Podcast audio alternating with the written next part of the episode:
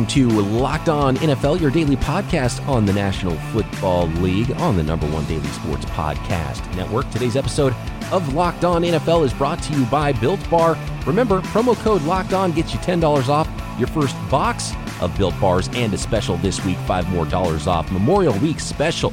Go to builtbar.com. Brian Peacock here, along with Matt Williamson. We're talking Denver Broncos, AFC West today. Did the Broncos close the gap to those Kansas City Chiefs? And we'll be talking to, you. no, it's not Adam Schefter, although it might sound like him. Our guest today is Cody Roark. He is the host of Locked On Broncos, doing big things over there. I've seen the numbers grow.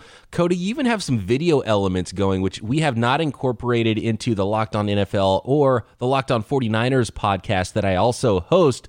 Um, how's life going for you in quarantine? And have you had fun with the extra bit of time, maybe to be in house and work on your studio setup and, and put up some videos for the folks out there at Locked On Broncos? Yeah, you know, it's been fun and and for me I you know, I like to stay busy. For me, if I sit and I have idle time on my hands, was obviously, you know, you can't do much with the whole quarantine, especially in Colorado right now. Uh, so I've been committing a lot of time to doing film studies. I, I watch a lot of film, so I figured I should bring it out in some sort of format for people to be able to see. So, you know, I do film breakdowns on on Broncos players currently, and we've got through I think about 40 players so far on film that we've done breakdowns on. So uh, you know, obviously exciting things ahead and take a look at some of the rookies that they got. And so, you know, it's been fun doing the video portion of it as well because, uh, as you mentioned, you know, we're, we're audio every single day, but, you know, adding another element I think is going to create more exposure overall to the work that we do here on the Locked On Network. I love it. That's really good stuff. And I think the Broncos are super interesting. And I just want to get your take right off the bat on the quarterback situation. I mean, I think you could look at Lock. Obviously, they're all in on Lock. And I think you could look at that as a very optimistic way from a fan's perspective and say, they believe in him. I believe in him. They won four out of five with him at the end of last year. He's got a lot of ability. I'm a little more skeptical, not necessarily the player, but it shocks me that they weren't in the Andy Dalton type market. Well, I think that we've seen the Broncos try to go with some of those veteran guys, you know, year after year, the last couple of seasons, and it hasn't really worked out for them. And and really, the Broncos they didn't have any interest in Andy Dalton. You know, they've been locked into Drew Lock, pun intended there, uh, and it's because of you know winning four out of five games. You know, that's not a big enough sample size to be on the determination of saying, look, this is the f- franchise quarterback. This is going to be the guy to lead your team in the future. Uh, however, what he displayed in that five games was a lot more in terms of just outside of stat production. And obviously, I think the wins are important, but just the way that he led the football team, the way that he inspired the rest of the players on offense and also the defense. I mean, he inspired the Broncos defense, and a lot of players like Von Miller were really fired up when Drew Lock got into the starting lineup because there was a different energy to him uh, that you didn't see. You look at Joe Flacco, who was the starter for the first part of the season for the Broncos. He just didn't have any kind of passion to him. And, and when you look at Drew Lock, he's young, he's fired up, and that just gets guys going. And I think the one thing that we noticed with Drew Lock is just his decision making got better overall week to week. You know, he had that debut game against the Los Angeles Chargers. And then the next week, he goes into Houston and absolutely just torches the Texans defense after they beat the New England Patriots on Sunday Night Football the week prior. So it was almost like, what do the Broncos have here with Drew Lock? And I think that for him going into 2020, he's got to take it one game at a time. I think you really got to evaluate that. And I, you know, I think right now, I think Broncos fans are relatively excited, but it's going to be a big year for Lock to continue to prove that maybe he could be the guy for the future. But I think this is going to be a telling year for him. Cody, real quick, I, I, I didn't phrase that properly. I mean, when I when I mentioned Dalton, I I meant more of a veteran backup mentor type, yes. even a Josh McCown type. You know? Yeah. So I think, um, well, you, and you look at that with Jeff Driskel too. Obviously, Jeff Driskel is not a really solidified NFL veteran, but in comparison to Drew Lock, yeah, uh, it was really intriguing. And I think the biggest ploy for them to look at a guy like Jeff Driskel over guys like Andy Dalton. I know at the time. It was one of the first free agency moves that the Broncos made was Jeff Driskel. I imagine they would have tried to make a play maybe for a Marcus Mariota or maybe even Case Keenum, uh, who liked it in Denver, but obviously it was short lived coming in and having an expectation of being the starter. So I figured with the bringing in of Pat Shurmur as the offensive coordinator, I think a lot of Broncos fans and analysts were looking at maybe Case Keenum coming back due to the familiarity there, and he'd be a great guy to have in the locker room to back up uh, Drew Lock and also be a guy to show him the ropes a little bit. Uh, so for Jeff Driskel, it's almost kind of like that pressure uh, where it's not really on Drew Lock necessarily if he struggles in 2020 because with Jeff Driskel, uh, you know, he played in the in a tough NFC North division last year with Detroit. He got hurt against, I, I believe it was against the Chicago Bears, if I'm not mistaken. Uh, so for him, he's you know he's one of those guys that if Drew Lock is struggling, fans aren't going to be calling for Jeff Driskel, right? But I think if you had a guy like Case Keenum or a guy like Andy Dalton, if Drew Lock was struggling, I think there'd be uh, the the loud stadium in Mile High, you know, booing if the Broncos offense isn't, you know, having a lot of success as they've done in the past. Um, and I think that there would be a little bit of pressure for calling for the veteran guy to come in and replace him. So uh, I don't think that is the the approach the Broncos want, especially with John Elway. They want to take some of the licks that they have, and I think that surrounding Drew Lock with some of the talent offensively, and then also building on the defense, I think is going to take a little bit of pressure off of him. And hopefully that's the case. I could see that. You don't want the guy that it's nice to have a veteran there to help a young quarterback out, but you don't want someone there that people are going to be clamoring for. And hey, if I was clamoring for another quarterback on the roster, it might be Brett Rypien. I loved him coming out of Boise. I was surprised that he didn't at least get drafted late. Is there a chance that he's a long term backup there? And because look, I've seen a lot of Jeff, Jeff Driskel. I saw him drafted in San Francisco, and I would not be excited about having him as my number three, let alone my number two. What about Brett Rypien? A chance that he gets in there and is a, a long term number two for the Broncos? Well, that's the hope. And I, think that's something that John Elway really invested in because Brett Rypien came in as an undrafted free agent, and the Broncos gave him a, a pretty high salary as an undrafted free agent. And so earlier on in 2019, when they had to make the move to bring Lock off IR, they had to release Brett Rypien, and then they reclaimed him after he cleared waivers. And so they do like him. They do hope that maybe in the future he could be that backup to Drew Lock, almost in a kind of a sense. And I hate to use this comparison, but the Broncos view it as they hope that Brett Rypien could be a guy like Gary Kubiak was to John Elway back in the day if Drew Lock is in fact the franchise guy there. So Brett Rypien, there is some promise with him, and and John Elway wants to develop him a lot further.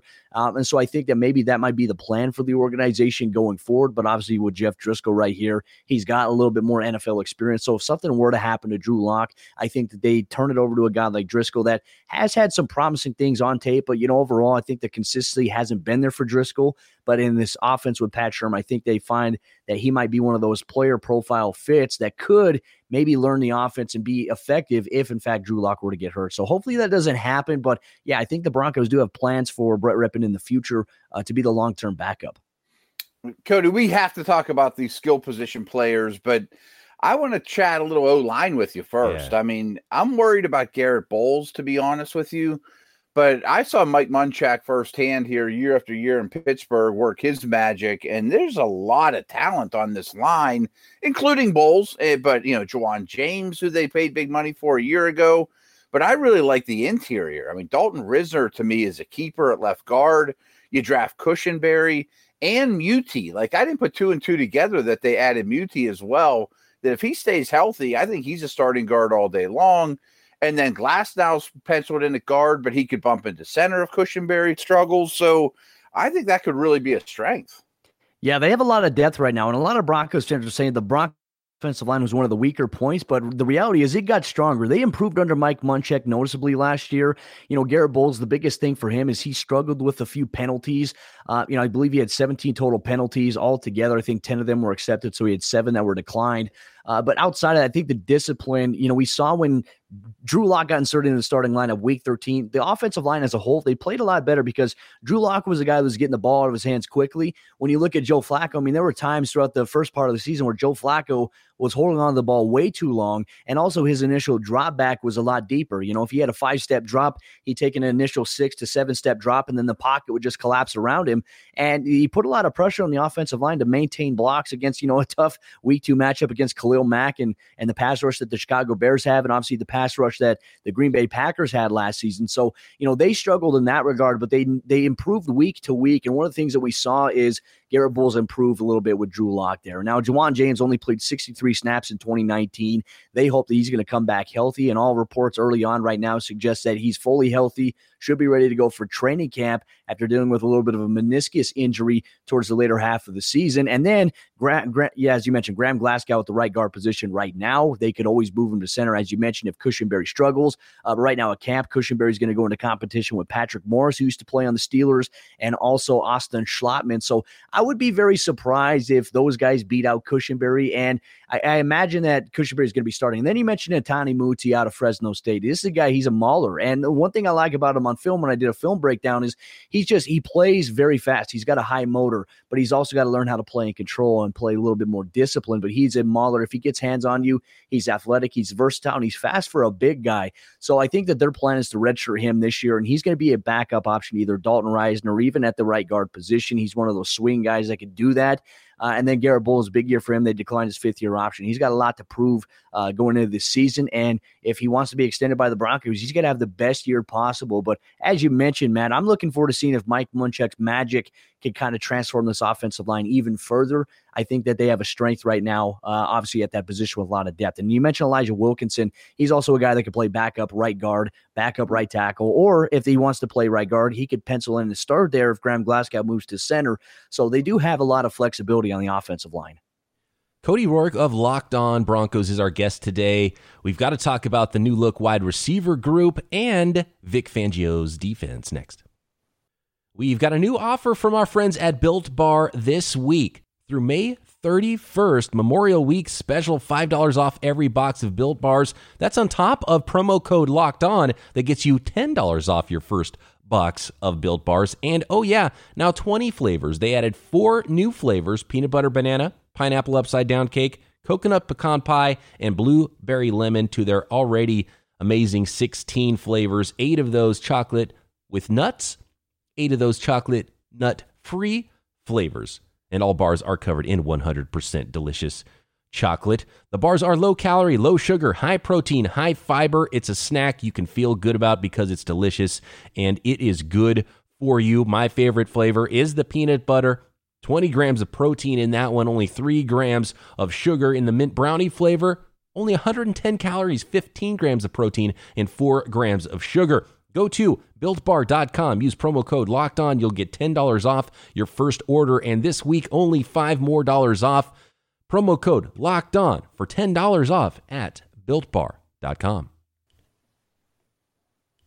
All right, Cody, we've got to go to the draft. And in round one, pick 15, do you think that they got the best possible player there when when the first round started? Did you think Jerry Jeudy was going to be there? And is there a better fit to be the the Robin to Courtland Sutton's Batman, or is Jerry Jeudy the Batman to Courtland Sutton's Robin potentially in Denver?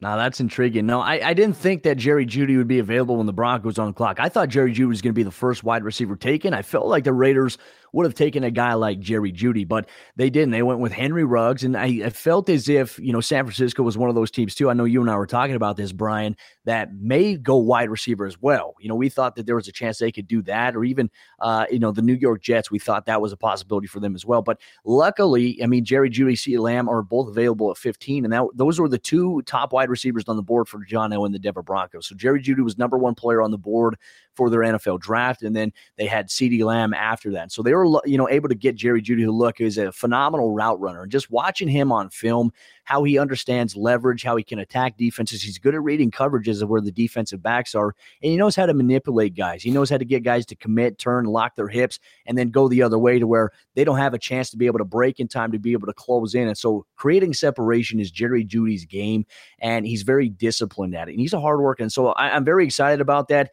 I think he's going to be a great fit in the Broncos offense. Now, in terms of the Batman Robin comparison, I, I don't know what to expect just quite yet because, you know, obviously rookie minicamp has not been able to happen, OTAs due to the pandemic.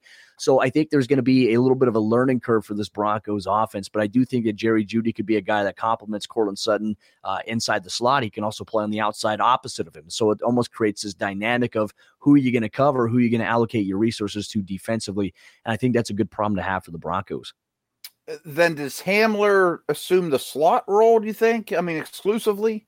I imagine he's going to probably compete to play in the slot primarily. You know, with his uh-huh. speed, 4 2 burner speed, we see in the AFC West with Tyreek Hill how fast he is, and they line him up everywhere. You know, and, and, so for him to be able to get behind a defense, I think creates a little bit of a problem because if you're a safety and if you cheat over just a, a, a yard and a half too far inside or too far outside, KJ Hamler could take that. He can get vertical or he can get past you. He can create that separation, and all of a sudden you could either have a touchdown. And So I think defenses will have to play the Broncos honestly. I don't think they're going to be able to disguise as many coverages as they'd like, given the fact that the Broncos under Pat Shurmur they're going to go with a three wide receiver set. Sometimes they could go empty and they could have all these weapons out on the field at the same exact time. So I think that uh, KJ Hamler's primary fit is going to be inside the slot. And I think that you're going to see a lot of magic work between Jerry Jeudy, KJ Hamler, both in the slot and maybe on the outside too, because KJ Hamler can play on the outside, but I think the team views him more as a slot player. Mm-hmm. One more note on Jerry Jeudy before the draft. I had compared him to Chad Johnson because of their feet. And then right before the draft, I saw that he was in Florida working out with Chad Johnson. I think he was hanging with Antonio Brown too. And I was like, man, talk about footwork there, but talk about some interesting characters. You you want some of that to rub off, but maybe not all of it. yeah, no, I think that you know who he's working with is great. I mean, you know, the thing with Jerry Jeudy is there, you know, there's no character concerns about him, which I think is a great thing. That's something that the Broncos have really invested in is going after guys that don't have those character question marks. Now, for Jerry Jeudy, he's a hardworking guy. He's really to himself. And there was a point at Alabama where you know Coach Saban came up to him and, and asked if you know everything was okay. You know, how come he doesn't talk as much? And he says, "I'm just working, Coach." And so I think that was a uh, something that uh, I think the Broncos really like is he's a guy that works himself, but generally he's a good human being. You know, he comes from a background where he lost his sister at the age of seven when she was seven years old. Uh, she passed away due to medical conditions. And so he plays for her, he plays for his mom, and he's just got a big chip on his shoulder. And I think that uh, Henry Ruggs even mentioned that, you know, Jerry Jeudy was one of those guys that was always quiet and that, you know, you have to really get to know him to develop a strong bond with him that to me, I think is going to be good for the Broncos. I think they got a lot of guys in that locker room that are going to attach to Jerry Jeudy, um, and I think that they can learn from. Him. I mean, you got NFL guys asking Jerry Jeudy about his release off the line of scrimmage. So I think that you know there's already a mutual respect for Jerry Jeudy, what he's been able to do up to this point. Uh, those three receivers are obviously very intriguing, very young, obviously too. But the tight end spot's intriguing too. I think they're going to see a lot of 12 personnel with Fant and Albert O being the speed guys and Vannett and Heuerman being the more traditional inline guys. I think that's a great point. Like I said, the Broncos right now they have eight tight ends on the active roster, which is not going to be uh, the case once the season starts. I, I do think it is going to be a combination. They're going to probably keep four. I think Vannett, obviously, because they signed him to a two-year deal in free agency. Albert O, because they drafted him in the fourth round out of Missouri, one of Drew Lock's favorite targets back in 2017 and 2018 uh, together. They, I mean, they had phenomenal productivity there. Noah Fant, uh, and I think that Jeff Heuerman too is also one of the better blockers for this Broncos team, and, and can be a valuable receiving threat. He's been battling injuries as well, so I do think they have that. And, and I'm really intrigued about Albert Okwuegbunam a little bit because he is a guy that I think they're going to set up and use probably in goal line situations at first. You know, he's a guy that did develop as a blocker, so I think that they're going to try to utilize him. You may see him flexed as a wing, come underneath the formation, and you know, quick dump out to the flat because he's got that catch after you know run after the catch ability. And I think the Broncos are going to try to utilize that a lot. And I think that's going to be a formula we see with Pat Shurmur. So you mentioned the two four five four four speed that you have with Noah Fant, and you have it with Albert Okwuegbunam, and it makes an intriguing prospect once again. And, and considering all the weapons the Broncos have offensively for defenses, it could be pick your poison on paper. All right, we've got a couple minutes left here. I want to talk the defensive side of the ball. And first of all, looking back, how'd you feel about Vic Fangio and what his defense is starting to look like? And were you surprised? And it does. It seems like all the teams in the AFC West, the the Raiders did this too, adding speed on offense. They thought, you know what? Let's not try so hard to stop Kansas City's offense because that's too difficult to do. Maybe let's try to score more. Yeah, I think that's a common thing you've seen. I mean, the Broncos have done it. Uh, the Chargers, though, I feel like they've loaded up a little bit defensively. I mean, Kenneth Murray is a phenomenal player. They, they're getting there at inside backer, and you factor in Derwin James, Bosa, Ingram, and now they added Chris Harris Jr. to cover the slot there uh, in uh, Los Angeles there. And then Kansas City obviously added some more offensive weapons and Clyde Edwards Helaire. I think defensively for the Broncos, they felt like it was a strong point for them. But obviously, when you lose Chris Harris Jr., you have to find a way to replace him. So they get AJ Bouye via trade, which I think is going to be the number one cornerback for the Broncos, primarily on the field side. I think he's going to play on the outside there. Bryce Callahan, a lot of people are saying that maybe he could play inside the slot where we've seen him play, but I think there's a chance you could see him playing on the outside, on the boundary side of the field, and then maybe in the nickel, maybe playing inside in the slot. But I think Duke Dawson might be one of those guys that plays primarily in the slot for the Broncos this season. And then you got Justin Simmons and Kareem Jackson. But you also drafted Michael Ojemudia out of Iowa. So you're just loading up there defensively in your second And I think that the pieces too, I think the biggest offseason addition, really, Jurrell Casey, you know, the, the, what they were able to get him for a seventh round pick is tremendous value. We saw what he was able to do to Lamar Jackson, the Baltimore Ravens in that matchup in the playoffs. And I'm very excited about that because the Broncos, and, and Brian, you know this as well, you know, when you played the Chiefs, when the Chiefs and the uh, the 49ers played in the Super Bowl, the interior of pass rush was so necessary against Patrick Mahomes. And I think they get that now with Jurrell Casey, who could play inside and outside. And I think you're going to see a combination of that. And then they get Shelby Harris back on a one year deal. That's something that nobody expected to happen this offseason. So I think the Broncos defense, they have a lot of guys right now, and I think they're going to be a strong unit. And by the sounds of what you just said, it sounds like you're pretty excited about it. And on paper, it sounds great to get Bouye and Casey as cheap as you do. And I think it really rounds out the defense. Maybe it's only short term fixes, but I mean, considering the cost, you got to love that. Well, and not to mention the, some of the young guys you get too defensively. Justin Strnad out of Wake Forest, one of your later round picks. Uh, Derek Tusk out of North Dakota State, who plays with a high motor. I mean, yeah, he's a developmental like prospect. Yeah. So I think that they have they have some weapons there defensively. They have some guys that I think are going to develop. But like I said, I mean, I don't I don't think there's anybody that I trust more in the National Football League to develop defensive players than Vic Fangio. He's got a really good eye for it. So you know, some of these moves that he's made, I think that there's a reason for it, and I'm excited to see how it turns out on the football field. And obviously, that outside pass rush is where it all starts with that Vic Fangio 3 4 defense. And one thing's clear is, is he's going to coach his guys up to play sound. And Bradley Chubb, bounce back year. Obviously, Von Miller's been one of the best pass rushers in the NFL. And new look secondary, Justin Simmons on, on the franchise tag. Obviously, they have to figure some things out in the secondary, I think, long term. But it starts up front, man, and you got to get that pass rush and then play sound behind that pass rush. And Vic Fangio's defenses have been doing that for a very long time. Cody, we are out of time here. I know you got to run some other obligations. You can find him on Twitter at Cody Roark NFL. Can you tell the folks where to find your film breakdowns on YouTube? Yeah, if you guys want to go to YouTube and look at some film breakdowns, Cody Roark NFL is the YouTube channel, and obviously it's the same as my Twitter handle. So if you guys want some film breakdowns, want to interact with me there, and then we do some live uh, Locked On Broncos podcast there as well, where we engage with listeners of the show. So uh, Cody Roark NFL on YouTube and Twitter. Beautiful. Thanks for the time. Appreciate it. Thank you, guys. Good stuff there with Cody Roark. Don't forget to tell a friend that their team is covered right here daily, no matter what team they root for on the Locked On Podcast Network. Uh, Matt, I know you had some other Denver notes that you wanted to get into. Denver Nuggets. Yeah, how about that? some Denver Nuggets. um, my spreadsheet, you know, that I've been working on, there's a couple things I just wanted to throw out there since it's a Denver show that they face one of the as you can imagine that that that division's difficult. They they face the 28th easiest schedule so one of the hardest schedules in the league this upcoming year. But they were one of the most injured teams in the league last year so chances are that's going to come back to the mean. They were one of the worst offenses on a per play basis last year. I absolutely don't think that will keep up. And the offenses that they faced last year were the second hardest in the entire league last year. Like they, they faced a lot of easy defenses last year, but a lot of really hard offenses. So I thought that was noteworthy. And uh, we didn't talk enough about Chubb and Gordon for my liking, or Von Miller. So let's start with the defense. I mean, I think Chubb returning is one of the bigger comeback player of the year situation possibilities in the whole league and I know we ran out of time, but I thought Von Miller showed that very, very beginning of the. And I think, you know, all, all the attention was on him, of course, and his level is such a high level of play.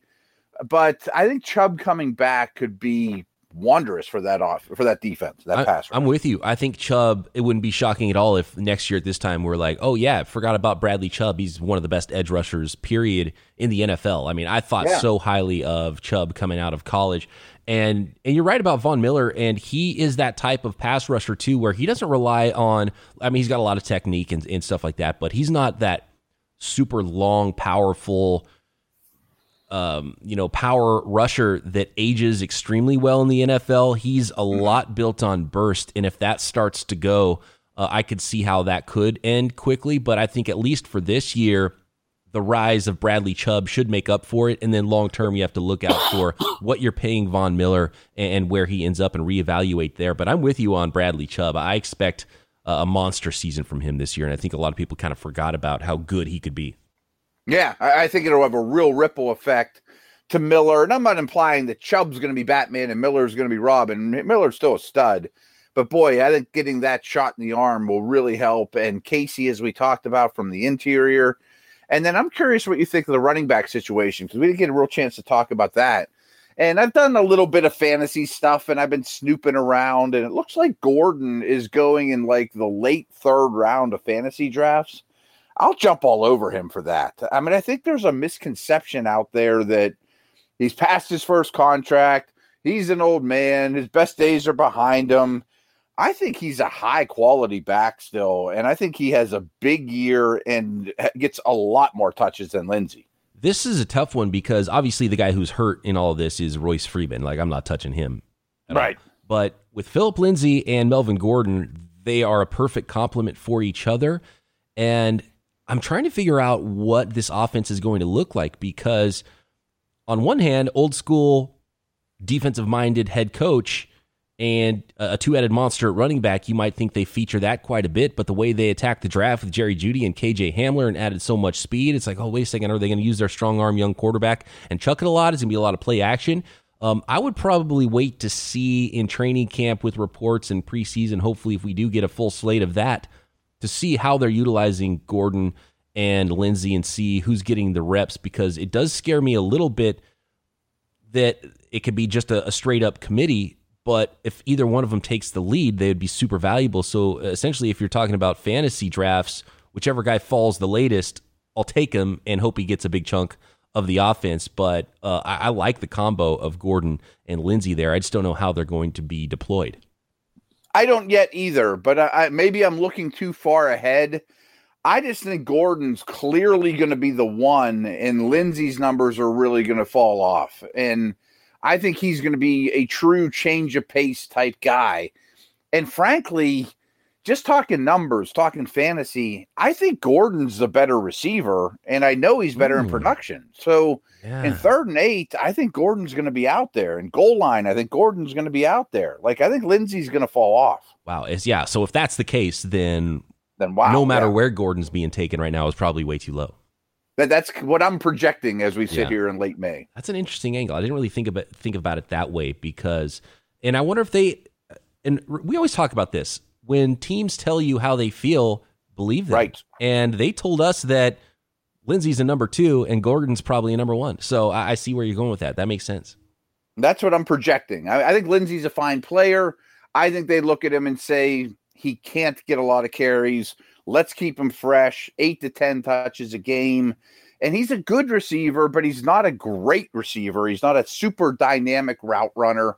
I think Gordon's more trusted on passing down. That's yeah, that's that's the angle that I didn't really think about is that oh is you know Gordon first and second down, Philip Lindsay third down. It's like wait a uh-huh. second, actually if Gordon's getting the goal line carries and he's he's getting all the touchdowns and then Gordon's also getting the third down reps because he's a better pass blocker and a better receiver, then I mean that's a slam dunk. It's game over. That's it. Yeah, I mean exactly and it's not really even Lindsay's fault. It's just, you know, who would you rather picking up a blitz, Gordon or Lindsay? I mean, as receivers, I think they're close, but I think Gordon's more accomplished and has really improved in the league. Certainly goal line work, first and 10. Yeah, it doesn't mean Lindsay's not going to help the offense, but I just think Gordon's a little better at everything. Uh, one more quick note because we didn't talk a lot about the defensive side of the ball.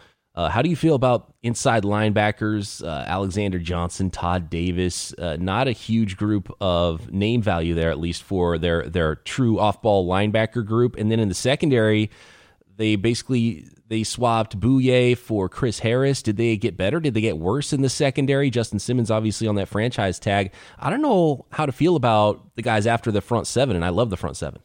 Yeah, I mean, really, the back six I don't love. The off the ball players in general, I don't love.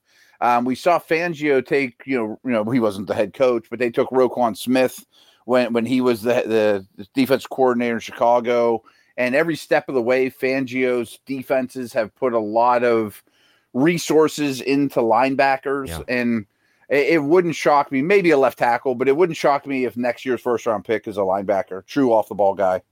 Yeah, definitely looking at, at linebacker, corner, and then left tackle. Big season here for Garett Bolles, obviously protecting a young quarterback's blind side there, but the rest of the offensive line, I like it. The interior guys. So, yeah, the, the more I talk about this, the more I look at it, probably won't lean on the young wide receivers, but having that speed, I expect a lot of old school football somewhat, and then play action to utilize that speed. Uh, that's probably the way I would look at this offense for the Broncos going forward. Not quite your Kansas City Chiefs spread it out, even though they added Jeudy and Hamler. At least yeah, not yet. And I think it's a really interesting team very lock dependent, but they've told us what they think of him, and I'll defer. And there's obviously a lot of ability there, and he played well. But I think this could be a surprise playoff team. I don't think that's far fetched. I like it. Uh, thanks again to Cody Roark for joining us today. Thanks everybody for listening. We'll have another Twitter Thursday later this week, and one of our favorite people to talk to, Mike Sando, joining us at the end of the week as well, right here, Locked On NFL. Get ahead of postage rate increases this year with Stamps.com. It's like your own personal post office. Sign up with promo code PROGRAM for a four week trial plus free postage and a free digital scale. No long term commitments or contracts. That's Stamps.com code PROGRAM.